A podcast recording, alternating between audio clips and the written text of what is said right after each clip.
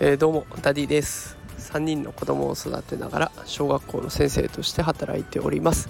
このラジオでは育児や教育を楽にできるそんなヒントを毎日お送りしております、えー、さて今日のテーマはですね疲れた時に思い出したい3つの「る」というテーマでお送りしていきたいと思います。大事なねタイトルを言ってる時に車のエンジン音がかかりましたけど、えー、ちょっと外で収録しています。風の音とか車の音とか聞き苦しいかもしれません。ご容赦ください、えー、疲れた時に思い出したい3つのルーということで、えー、このル3つ先に紹介しますと愚痴るこの人合わないと割り切る逃げるこの3つです。ね、この3つのルがね疲れた時にとっても大切になります。理由は簡単で愚痴っちゃいけない。人と合わせないといけない。逃げちゃいけない。こんな風な思い込みが強いからです、ね、最近疲れていませんかね？子育てで疲れた仕事で疲れたいろんなことで疲れてませんか、えー、ぜひねこの放送を聞いていただいてデトックスしていってほしいなと思います。では一つずつルを解説していきます。まずは愚痴る。えーと、皆さんこの放送を聞きの皆さんのストレス解消法って何でしょうね？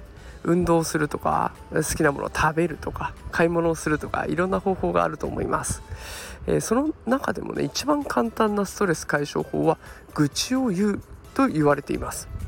で私もねあの以前スタンド FM のライブ配信で「これ困ってるんですよ」って弱音を吐いた時にねたくさんの人が聞いてくれてで励ましの言葉いただいてそれですっきりしたっていう経験があります。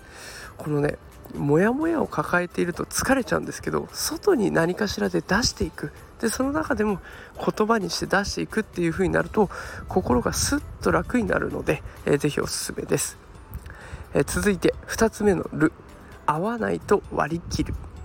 もう世の中にはいろんな人がいます。みんながみんなねあなたの考え方と同じなわけないんですよ。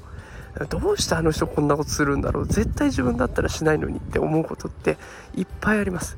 だけどその人のことを無理やり理解しようとしたり人その人を変えてみようとしたりすると余計疲れちゃいます。もうその人と合わないそれだけなんですよ。合わないことを合わせようとするから相手が憎たらしく思えたりとか自分が疲れちゃったりとかっていう方につながります。もういいんです。合わないだけ。そこまで深入りする必要はありません。お互い適度に距離を取っていきましょう、えー、そして最後逃げるです、えー、先ほどのねあの合わないと割り切るっていうのと関連しますけど距離を取る方法の一つに逃げるっていうのがあります。仕事で言えばね退職するもありだし転職するもありです。学校で言えば退学とか転校とかあるんです。で日本ではねこういうことを言うととにかく悪いことだ逃げるイコール悪いって思われる風潮がすごく強いです。でもうつ病になってまで仕事続けたりとか引きこもりになってまで無理やり学校に通い続けたりとかってそれって本当に意味があるんでしょうかね。だったら転校したりとか他の仕事ついてみたりとかって逃げるっていう選択肢があってもいいと思うんです。全然かっこ悪くも何ともないんです。それよりもあなたの体が大事なんですよ。是非ね自分に優しく言ってほしいなと思います。さあということで今日は3つのル紹介しました、えー、まずは愚痴る。そしてこの人と会わないと割り切る。最後に逃げる。この3つ是非ね疲れた時に思い出していただけたらと思います。ということで今日も最後まで聞いてくださってありがとうございました。また明日会いましょう。それではさようなら。